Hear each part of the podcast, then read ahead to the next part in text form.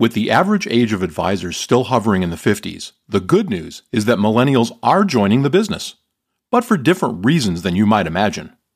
What are those qualities and what can you learn from them? We'll find out on this episode of Shift Shapers. Change either paralyzes or energizes. The choice is yours. You're listening to the Shift Shapers podcast. You're about to learn firsthand from businesses and entrepreneurs who have successfully shaped the shifts in their industries. Get ready to become the change that you want to see. Here's your host and Chief Transformation Strategist, David Saltzman.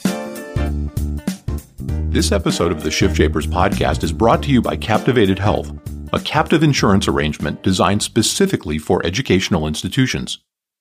If you have clients in that vertical, you know the healthcare deck has been stacked against them. Today, Captivated Health offers the stability, control, and savings they've been waiting for. For more information, go to www.captivatedhealth.com or click on the company logo on the Shift Shapers website. On this episode of Shift Shapers, we're speaking with Steven Griswold. Steven is president of a multi-generational firm called Griswold and Griswold. And one of Steven's passions is how to attract younger folks into the business. And that's of keen concern to all of us. And we're going to explore that and, and some other interesting stories as we go along in this episode. With that, Welcome, Steven. Hi, hi. Thank you for having me, David. Our pleasure. So I cannot, we talked offline. I can't start this podcast without you telling this story because we, we all get into the industry in very different ways. And sometimes it's a circuitous route.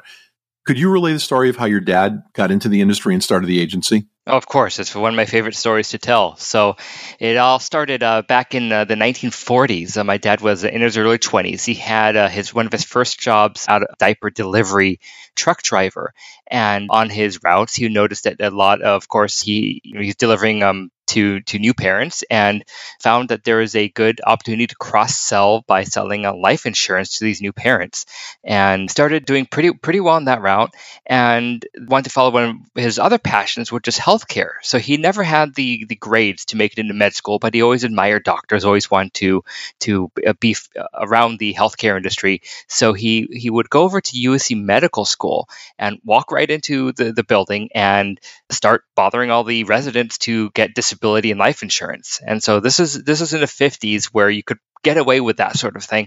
And he got kicked out by security, came back later, uh, got kicked out again enough times that they barred him from campus. My dad, always being a very, very persistent individual, went uh, became a reserve sheriff for LA County, returned to campus with his uh, his uniform and badge, and uh, since he outranked the security guards and was there on quote unquote official business, they had to leave him alone, and kept on selling that way. What a great story. And, and so that evolved into starting the agency? Yeah, he start he started the agency, and we're coming up on uh, seventy years pretty soon. That's amazing. That's great. Now, you, your path was not intended to kind of wend you into the insurance business either. No, no, nothing, nothing close. I graduated college, and my, my passion had always been cooking, and achieved my dream by by taking a uh, acing the test at Le Cordon Bleu in Pasadena. Got set up, got my uniform, and was about to start when my dad called me and said, "Hey, I, I know you're going to be going to cooking school, but I really need your help at the office. We're short staffed. If you could just defer your enrollment." Work for me for the summer. I'll pay for your cooking school after that's done. And I'm like, well, how can I pass that up? Like, you know, uh, you know, a couple more years of free education, I'll take it. So I uh, joined the firm right out of college, started working there for the summer, which turned into fall, which turned into two more years when I realized I wasn't leaving. So, and it's been about almost 17 years now. Now, you came to a transition point in the agency once you were there for a while when your dad passed away and some unexpected things happen that kind of, I think, have shaped the future of your agency and how you think about bringing people into the business. Would you relay that story? Sure. So my dad passed away rather abruptly in 2006. So it was about a week before my first marriage, and so I, I had uh, you know the, the saddest and the happiest uh, moments of my time separated within within the span of a week. After the dust died down, I, I kind of sat down and had to reformulate how how I did everything because I got brought in to, you know, obviously my dad had been grooming me to take over the business, but he had mostly spent the time we had together introducing me to clients and getting me acclimated with the environment and not so much any of the other factors such as you know being able to be an effective salesperson or how to run the basics of a business.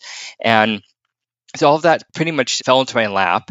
And on top of that, we had a partner of ours who's a benefits broker call me up two weeks after after the fact and say, "Hey, kid, I know you, you and my dad, uh, you, and your dad had a uh, referral relationship going, but uh, since he's gone, I'm going to take my toys and leave, so to speak." And he took about a, a good percentage of our, our book of business, brokered it out, and at that point, I was helpless because I I didn't know that I could have done anything about it so I just had to uh, put myself by, up by the bootstraps and figure out how to keep the agency carrying on my way, which was not a way to not sales based because I'm terrible at sales and I don't like it, and I had to figure out how to how to make this a, a more consultative approach. So is, is, that when was that the, the fulcrum, if you will, or the tipping point where you determined that you needed to start bringing some younger folks into the agency? Yeah, I, I, started in 2009. I started doing P&C, and I, I taught myself that from scratch. And I found that the older mentors I had available to me in industry were were very close-minded in how they approach things and, and very traditional. And I had a couple people that were closer to my age that were in that were in industry in, in different agencies, and they they kind of helped mentor me and get me set get me set on the P&C side.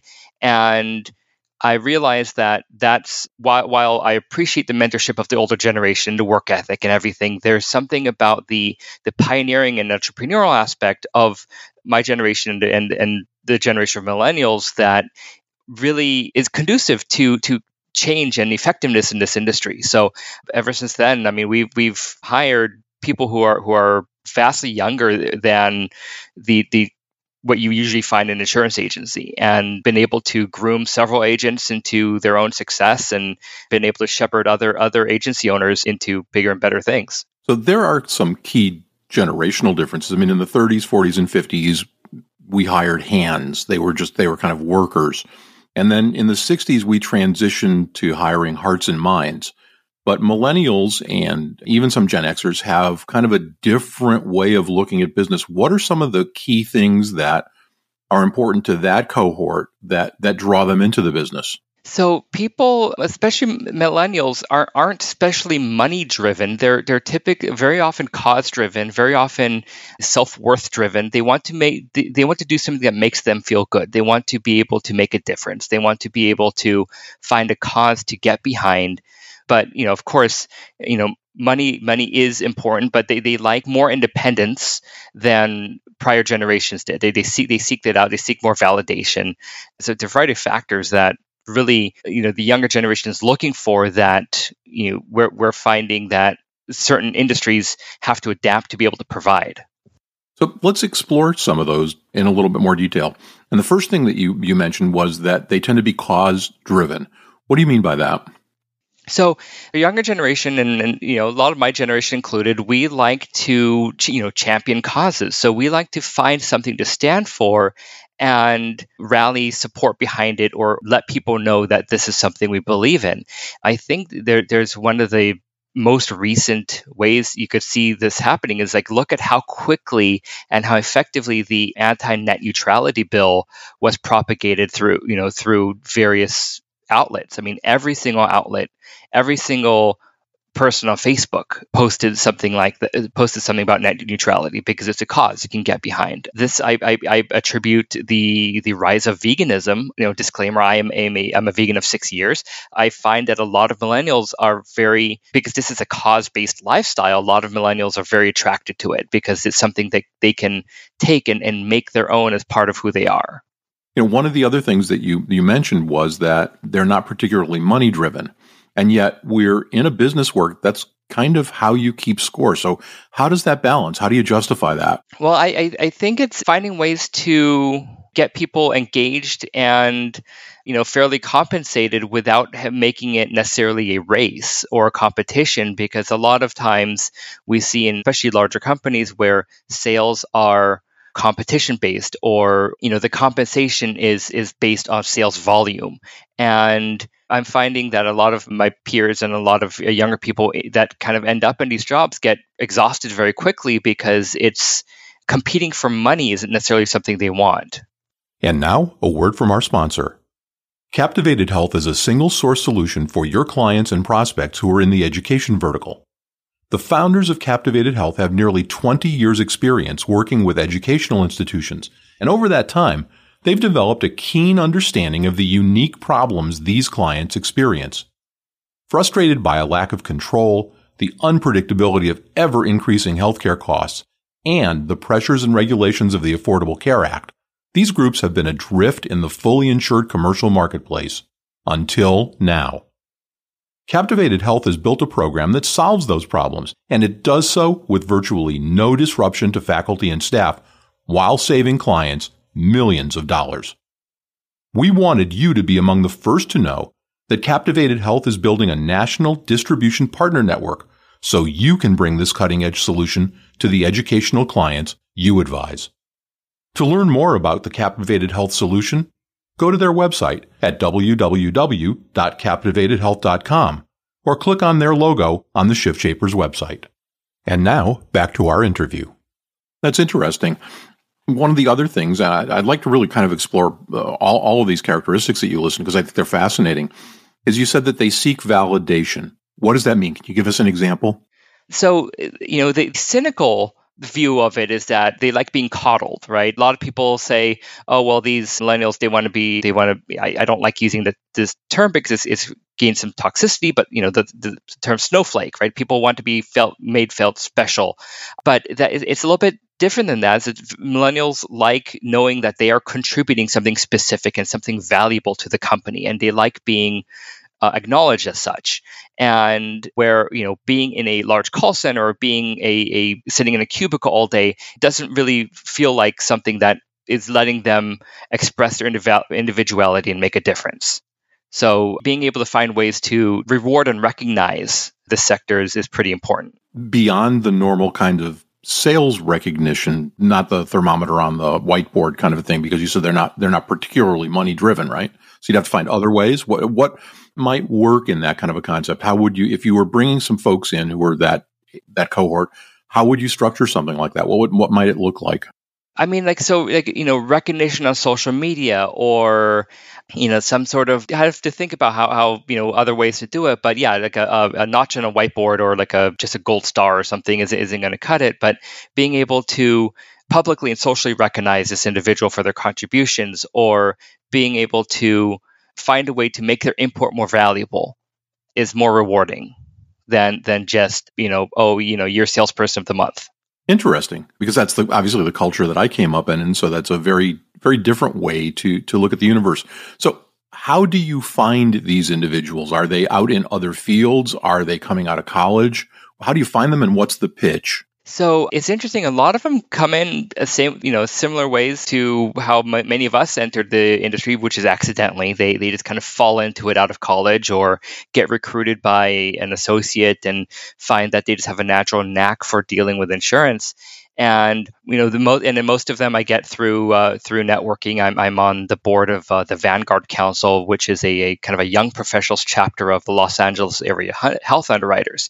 So through that, I'm able to meet many, many uh, younger younger agents or younger carrier representatives, and you know, I just my peers that I interact with, a lot of them have people that they know that are interested in the industry. Is the notion that we don't talk about it a lot anymore, and, and I think we really should, that insurance helps people. Does that help fulfill the social cause driven part of what motivates these folks? It does because eh, traditionally we've viewed insurance, or at least companies have viewed insurance as a, a product, a commodity to sell. So we've, for decades, approached insurance as a thing to sell. And the what I the approach I take and approach that I'm seeing a lot of other young agents take is that this is insurance solves a problem, and we're going from selling for need to to selling to to solving problems where we are getting into what are the pain points for your industry or your your position and or your company and what can we do in the realm of what of, of the products we have to offer which uh, you know is going from less product based to more insurtech based for example and uh, how can we solve this problem for you and be your hero? So do you think that it's responsible in part for the shift in the industry nomenclature from salesperson to advisor yeah, I think that's I think that's appropriate because we're you know we, we are really focusing less on you know closing deals and we're seeing kind of a backlash against those agents who can who try to sell no matter what to generating positive relationships and finding creative solutions to problems. If i'm an an old line agency and i use that in a very endearing kind of way such as your firm which is a which is a very old established firm how do you then go about you decide, okay, I want to, we need to bring some younger folks in, into this particular agency. How does one start that process? There's plenty of people looking to get into the industry. Just you know, if you if you put you know go through any sort of standard hiring process, you're going to get people in their 20s and early 30s looking to get into the agency or side or carrier side, or you know just through networking. A lot of people said, well, I, you know, my my you know kid needs a job and and some direction, and so that's you know there, there's there's plenty of recruitment opportunities available, and to make it attractive to the to these individuals, you know, again, you have to find some sort of you know cost for your agencies to stand for. I mean, it doesn't necessarily mean you have to transition into a nonprofit or or anything, but find something that gives reason for that person to be there other than selling insurance. And even if you don't if you can't really adjust the the course of the ship to support a cause if you can if you can support you know the advisor type of role versus sales th- I think that's going to help quite a bit is corporate social responsibility also something that's a, a, key to attracting this particular group of folks? I think so. My agency is a uh, one of uh, only a handful of certified B corporations in the U.S., and I've you know that alone has attracted quite a few, quite a bit of interest just from that point. And because corporate social responsibility infers that you are at least in some forms supporting or shaping a cause, that's definitely very, very attractive to the, the millennial generation because this generation is raised in an aura where big business is bad, right? We, we, we look at everything that is perceived as bad or evil in the world and is backed by a large corporation, right? So you have like big dairy or big telecom or big tobacco and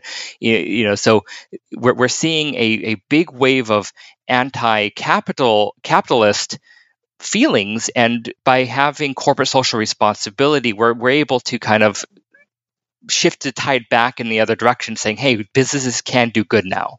So you can be an anti-capitalist capitalist and feel good about it. Yeah i suppose so Ah, interesting. We've got about a minute or two left, and I we ask sometimes this question: Where? And I'd like to get your take on this. Where do you see the future? What do you see the next four, five, ten years looking like? Oh, that's interesting. I see the trends that are that are emerging to they're going to continue. We're going to see continued shift in idealist in an idealist economy where we're going to see more people ba- you know focus on corporate social responsibility we're going to see people who are doing things the the you know the old way or dirty capitalism kind of getting washed out. You know, we're kind of seeing this in in many industries now where there's a big trend to exposing bad business practices or, or old and antiquated business practices. And we're, of course, you know, as, as many of us on this podcast are aware, that we're seeing a huge wave of development in insurtech. So people being able to keep up with this new technology are going to be very, very important. A great place to end our chat for today. Steven Griswold, president of Griswold and Griswold. Steven, thanks so much for sharing your expertise with our audience. Well, thanks for having me, David. The Shift Shapers podcast is a production of Strategic Vision Publishing and David Saltzman.